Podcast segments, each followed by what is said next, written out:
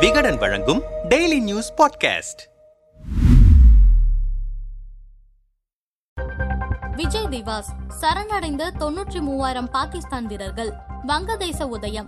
ஆயிரத்தி தொள்ளாயிரத்து எழுபத்தி ஒன்னு பிளாஷ்பேக் ஆயிரத்து தொள்ளாயிரத்து எழுபத்தி ஓராம் ஆண்டு நடைபெற்ற இந்திய பாகிஸ்தான் போரில் பாகிஸ்தானுக்கு எதிரான வெற்றியின் அடையாளமாக ஒவ்வொரு ஆண்டும் டிசம்பர் பதினாறாம் தேதி விஜய் திவாஸ் தினமாக அனுசரிக்கப்படுகிறது. கிழக்கு பாகிஸ்தான் பகுதி வங்கதேசம் என்ற புதிய நாடாக உதயமாக வழிவகுத்ததும் இந்த போர்தான். ஆயிரத்து தொள்ளாயிரத்து எழுபத்தி ஓராம் ஆண்டு டிசம்பர் மாதம் பதிமூன்று நாட்கள் நீடித்த இந்தியா பாகிஸ்தான் போர் டிசம்பர் பதினாறாம் தேதி முடிவுக்கு வந்தது. பாகிஸ்தான் ராணுவ ஜெனரல் அமீர் அப்துல்லா கான் நியாசி இந்திய ராணுவம் மற்றும் முக்தி பாகினி கூட்டுப்படைகள் முன் சரணடைந்தார். இந்த போரின் முடிவு வங்கதேசம் என்ற புதிய நாடு உருவாக வழிவகுத்தது. பாகிஸ்தான் வங்காள மொழி பேசும் மக்களை மோசமாக நடத்தியதோடு தேர்தல் முடிவுகளில் குளறுபடி செய்தது. இதனால் கிழக்கு பாகிஸ்தானில் வசித்து வந்த மக்கள் ஆத்திரமடைந்தனர். எனவே பாகிஸ்தானுக்கு எதிரான விடுதலை போரை அந்த பகுதி மக்கள் தொடங்கினர். அப்போதைய இந்திய பிரதமர் இந்திரா காந்தி வங்கதேச விடுதலை போருக்கு முழு ஆதரவு தெரிவித்தார். அதைத் தொடர்ந்து நடந்த இந்தியா பாகிஸ்தான் போர் பதிமூன்று நாட்கள் நீடித்தது.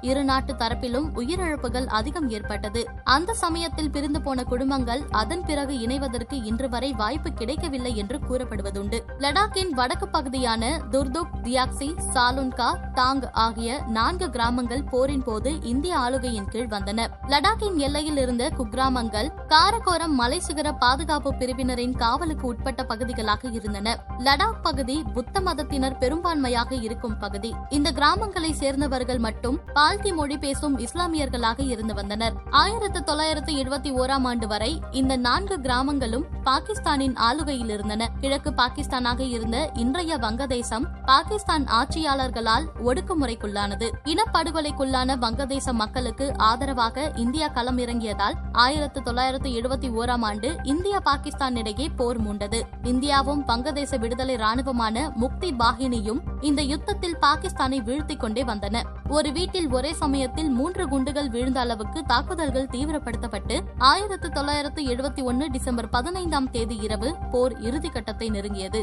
இதையடுத்து டாக்காவில் ரமணா குதிரை பந்தய மைதானத்தில் தொண்ணூத்தி மூவாயிரம் பாகிஸ்தான் வீரர்கள் ஜெனரல் அமீர் அப்துல்லா கான் நியாசி தலைமையில் இந்திய ராணுவ லெப்டினன்ட் ஜெனரல் ஜெக்ஜித் சிங் அரோரா தலைமையிலான கூட்டுப்படைகளிடம் சரணடைந்தார். இந்த போரில் கொல்லப்பட்டவர்கள் குறித்து சரியான தகவல்கள் இல்லை. ஆனால் மூன்று லட்சம் முதல் ஐந்து லட்சம் பேர் வரை இறந்திருக்கலாம் என்று கருதப்படுகிறது. பாகிஸ்தான் ராணுவம் இந்திய ராணுவத்திடம் சரணடைந்ததால் கிழக்கு பாகிஸ்தான் வங்கதேசம் என்ற தனி நாடாக உருவானது. டிசம்பர் பதினாறு ஆயிரத்தி தொள்ளாயிரத்தி இருபத்தி ஒன்னு முதல் வங்காளதேசம் சுதந்திர நாடாக அறிவிக்கப்பட்டு ஷேக் முஜிபுர் ரஹ்மான் தலைமையிலான புதிய வங்கதேச அரசை இந்தியா முதலில் அங்கீகரித்தது. அதன் பிறகு வங்கதேசத்தின் முதல் நாடாளுமன்ற தேர்தல் மார்ச் ஏழாம் தேதி ஆயிரத்தி தொள்ளாயிரத்தி எழுபத்தி மூன்று அன்று நடைபெற்றது. தேர்தலில் ஷேக் முஜிபுர் ரஹ்மானின் அவாமி லீக் கட்சி பெருமையான இடங்களில் வெற்றி பெற்று ஆட்சி அமைத்தது.